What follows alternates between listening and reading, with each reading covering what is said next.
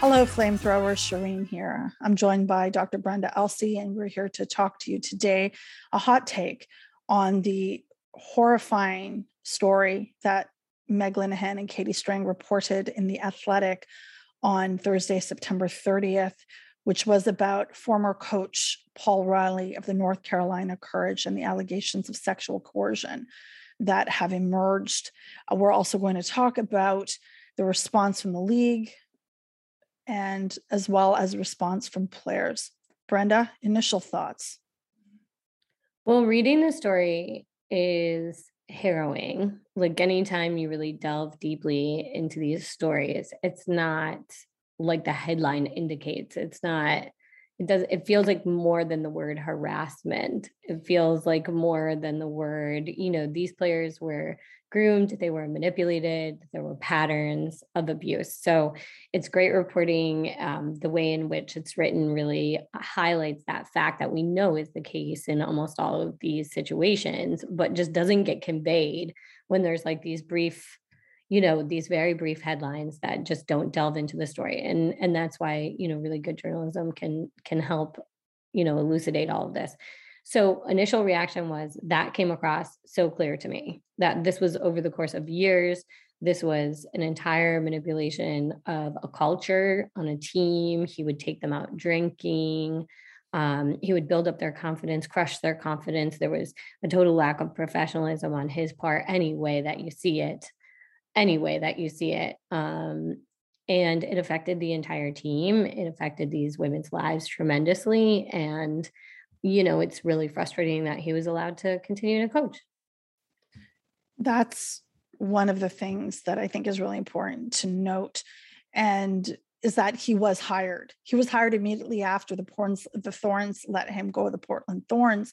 And I think this is something that needs to be said. And in a statement yesterday, the Portland Thorns actually said um, we take all complaints about harassment extremely seriously. Immediately upon receiving a complaint from a player in 2015, we conducted a thorough investigation advised by an outside law firm and placed Riley on administrative leave. And while the findings did not show unlawful activity, they did uncover clear violations of our company policies. Based on this, we chose to sever ties with Riley. The findings and investigations were fully shared with the NWSL League office. So that's part of the statement from the Thorns on this. And there's something else that, you know, when we talk about patterns of abuse, we talk about the way that the system persists and that he was hired elsewhere immediately. There was, you know, he went immediately to the courage. And I think there is something to there's something and and had a very successful career at the courage won coach of the year they won the championship. I think but all of this is is percolating. It never goes away. And and brenda before we started recording you made a really good point that this story has been there have been the whisper network has been murmuring the story for a very long time. This isn't new. But again there's not that. Unfortunately meg uh, fortunately rather meg's the only full-time one of the only full-time soccer women's soccer writers in the United States. So there was no dedication to the story. Places may not have the resources to dedicate to the months and months of reporting and the time and the energy it took to do this story. So I mean it's not just one bad thing. The system is fucked up. Yeah, it's, uh, I mean, it is fucked up beyond repair. Um, and burn it all down is is named appropriately for this. Um, this needs, I mean, so there's a couple things here that I'm interested in, and one is why I, why no one said they should go to the EEOC, right? We have in the US the Equal Employment Opportunity Commission, this is where a lot of these complaints should be going. And so I do think to a certain extent the fact that football has this kind of labyrinthine like um, governance structure makes people feel like there must be a place to report this that will be adequately heard and independent. And the truth is, in US soccer, as we've talked about time and again, there isn't such an independent body. So um, for those of you that don't know, if you're experiencing civil, you know, any kind of sexual harassment in the workplace, and that includes hostile environment, the EEOC, you can Google it. You can go to the government, you can put in where your local office is, you can file a report, they will walk you through. I'm not saying there aren't problems there, but obviously we can say obviously soccer cannot fix itself. It is it, it is not able to do that. Um, it, it's incredibly disappointing to know that Lisa Baird had these complaints um, six years ago and that he's still coaching. It's also incredibly disappointing that there are nine assistant coaches at the Courage and only one is a woman. So who are you going to go to? You know, someone else that was complicit in his behavior. I don't know. Maybe they weren't. I'm not accusing anyone, but I'm saying it's going to be very hard to earn those players' trust back. And um, to create that safe environment that they keep talking about and that might bring us to safe sport question mark I mean, it's funny you just said that. I was just looking for that. Like while our team was looking to discuss this, Jessica pointed out that she couldn't be here today, but she really wanted to point out that safe sport was looped in. And the reason is, is because perhaps there's a way, a system, despite the lack of ability to re- report safely. And I do want to remind everybody that NWSL did not have a safe reporting system, and many federations for sport do not actually have that. So you know, looping in safe sport would be allegedly helpful so that he wouldn't get hired again and coaches don't get hired again, which is what happened with him and which is what many coaches in situations who are abusive and who are predators they do get hired again. They go hopping from one place to the other and you know the um the the idea is that this would prevent that however jessica did point out that aly raisman recently actually trash safe sport at the congressional hearings that she yeah, testified 100%. In. yeah she said it's a mess it's a mess and i think one of the things that this points to is that this system is not only flawed it isn't even meant to it isn't even meant to be better there it, it's like this was an afterthought and it remains an afterthought even so much and and i'll parallel this to abuse that happened with the afghanistan women's national team. There was no way to report it because the person doing the abusing was the head of the entire federation. This is a pattern not only with paul riley this is a pattern with men in power in soccer all over the place. And then we see this. So it's imperative that there be safe channels.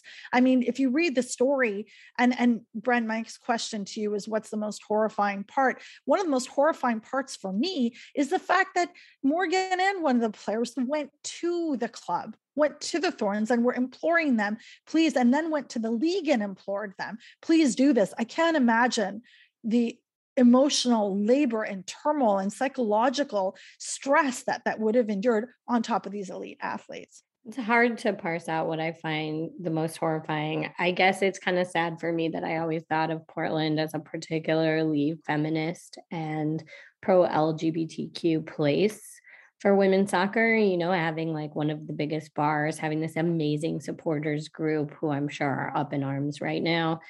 Um i I guess I had a different, I would have been less surprised if this was at the New York Flash way back when. You know, I would have been less surprised. I guess I'm somewhat surprised that the Thorns knew what they did when they did and that they just sat on it i guess because in some of my like naivety of thinking that portland is like the you know motherland for women's soccer in the us that I thought they would never risk that because that's so anti brand. You know, that's actually like, even from a marketing catalyst point of view, that's not the place you want to come off as a sexist club. I and I have an honorary citizenship to Portlandia. Um, and just to see, mm-hmm. and, and I absolutely agree with you, it literally destroys this progressive ideal that we have of soccer and who protects it and who are the who are the guardians of the game. This is a fucking disaster that is league wide and the reverberations of this have been affected. It's destroyed the careers not just of you know Sinead Mana it has destroyed the careers possibly of many more who have not reported because who are they going to go to if literally they have Alex Morgan on board advocating for them? Undoubtedly one of the world's biggest stars and even back then was notable and still can't get attention? Like what for the players that are on the bench, for the ones to whom, and this was noted in the piece as well, when Tobin Heath, Christine Sinclair, and Alex Morgan were at the Thorns, Portland, because they were at the same time. I just want to remind everybody, Paul Riley didn't go for them because they weren't going to be coerced by him in the same way. Their level and their prestige and their status was higher. So he was preying on those that were on the cusp that would have been on the bench or might not have been starters. And that's what we see. He was psychologically tormenting them and abusing that power. So even if they they got someone to to try to advocate for them, in this case it was Alex Morgan, um, and it still didn't hit it still didn't land. It makes you wonder for all the people that didn't report. Oh, absolutely. Fuck yeah, Alex Morgan. You're such a you're such a hero. I love her. I love her. She's always out there like, you know, making making statements. I'd love to see that behind the scenes she made good on that that she actually did try to to facilitate contact and use her kind of star power to protect her teammates to the extent to which she could, which you're making the point. She couldn't even um, it's really sad, frustrating, disappointing to see that she's really the only player that would go on the record. Um, and that doesn't not disappointing like you know they're bad because they're not going on the record but disappointing because it means they're you know still afraid for their jobs as well. So this is still ongoing. They don't have faith that if they come out by name that they're going to be protected. And you know i'm sure that they're right about that. Um so yeah i mean Okay, but can we just talk about the fact that like so the US Soccer Federation should already have launched an investigation like back mm-hmm. in 2015 um, for many reasons and Richie Burke included and lots of other people will be coming down um, the pipeline. Mm-hmm. And just just so we know, Richie Burke, former coach of Washington Spirit, is still not listed on Safe Sport. Remember that Safe Sport thing we talked yeah, about? Still yeah. not listed there. Yeah. Yeah.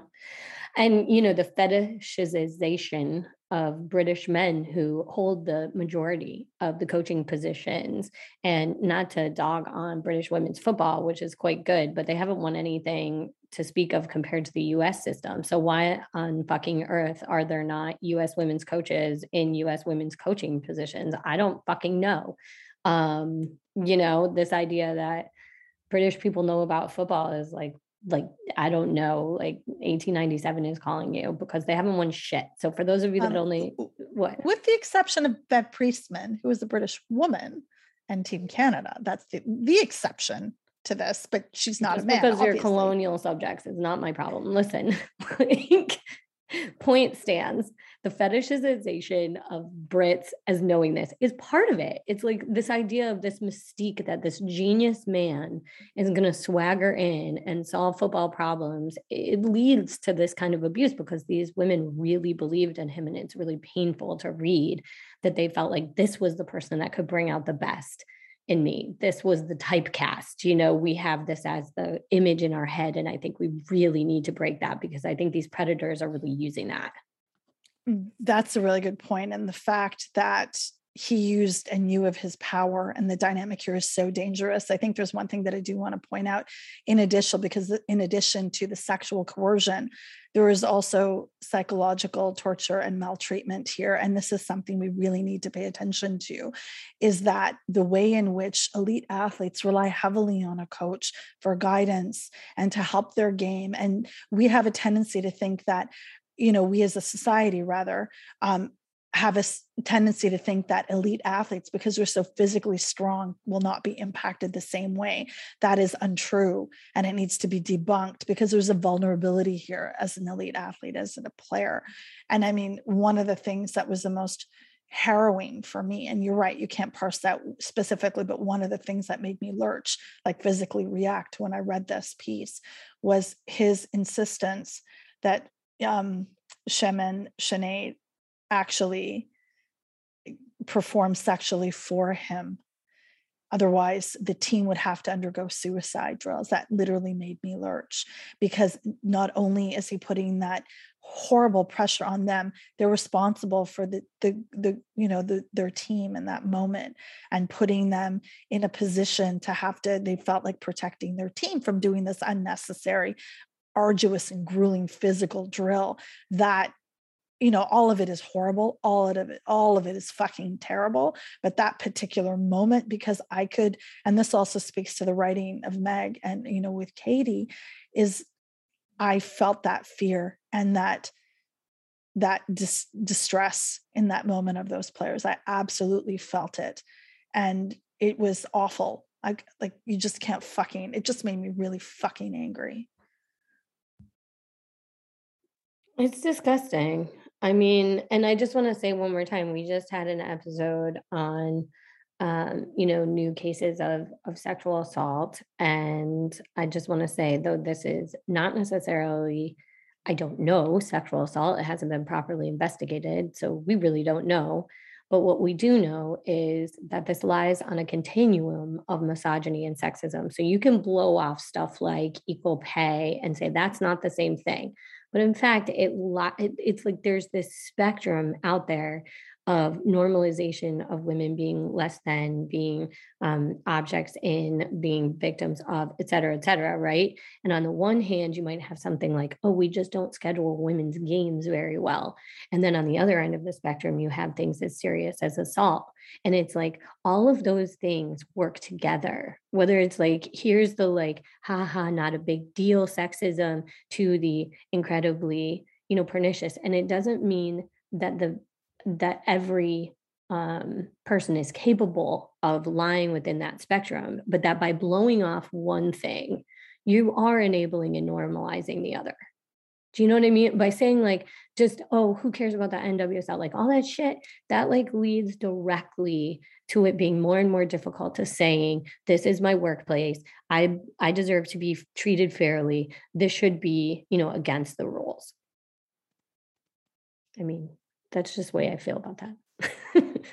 they and it's true and it kind of leads into the next point i was going to make about this was that one of the things that we felt and you feel while reading and this is something that meg conveys in the piece is that the reluctance of the players to report in the first place to not to bring out you know not to air dirty laundry because the league wasn't sustainable anyway and i think that this is something that really hit me because you you want mm-hmm. to grow the game mm-hmm. you don't want to draw negative attention to it and i can mm-hmm. understand why the players would have hesitated because they don't want to draw negative attention to it and the conundrum there and the the torturous choice that you make. And you know we have reconciled on this show that we we look at things critically and then we you know we talk about them because we want to grow the game but we're not in a position of being professional athletes where our professions are thereby affected by this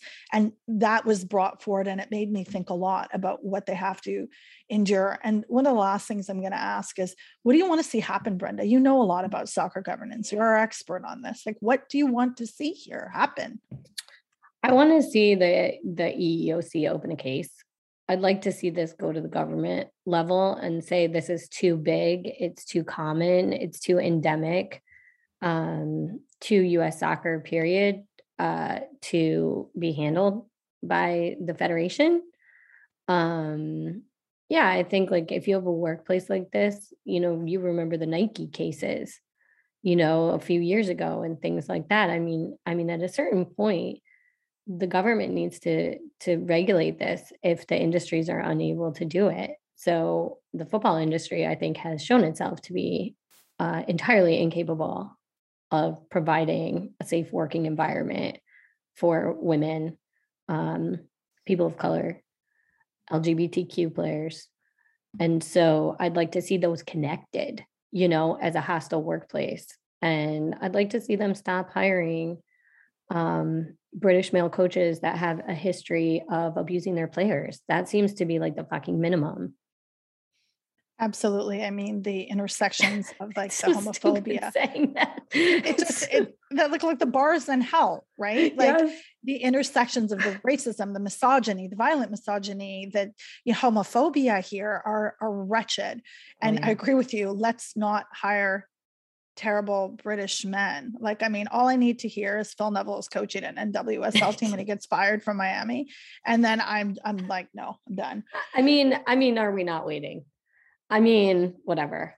I it's like it, it, it's just like you shake your head and you're like again it's on the spectrum of things but going ahead and just hiring people without the experience without the care without the like groundwork is part and parcel of just not taking women's sports seriously absolutely and on that I wanted to thank Meg Linehan and Katie Strang for this reporting and I totally. reached out reached out to friend of the show, Meg Linehan, to ask for a comment on what this was like reporting on the story and her thoughts specifically. And Meg told me this this morning. We're recording on Friday.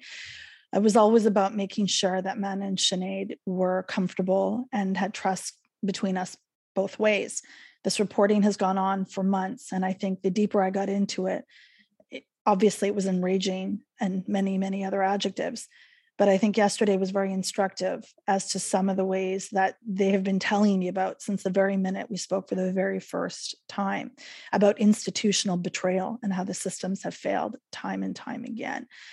Um, so I think that's getting some of the statements of the day and bef- the day the story dropped and about seeing the fallout on Thursday only spoke to the institutional betrayal that they were talking about. Um, so again, I thank Meg Linehan for sharing that with us. And this story is terrible. And from this has emerged other commentary from other players. Nadia Nadim also tweeted her what happened with her and how her signature was forged you know in a process of this it's it's horrific and you know we hear about the lack of response and accountability for the sexual abuse of players in Haiti. We, we're hearing about this constantly. And, you know, at Burn It All Down, our thoughts are with the survivors and the ones who have spoken and who have not spoken. And you know we continue to love this game and want to protect the players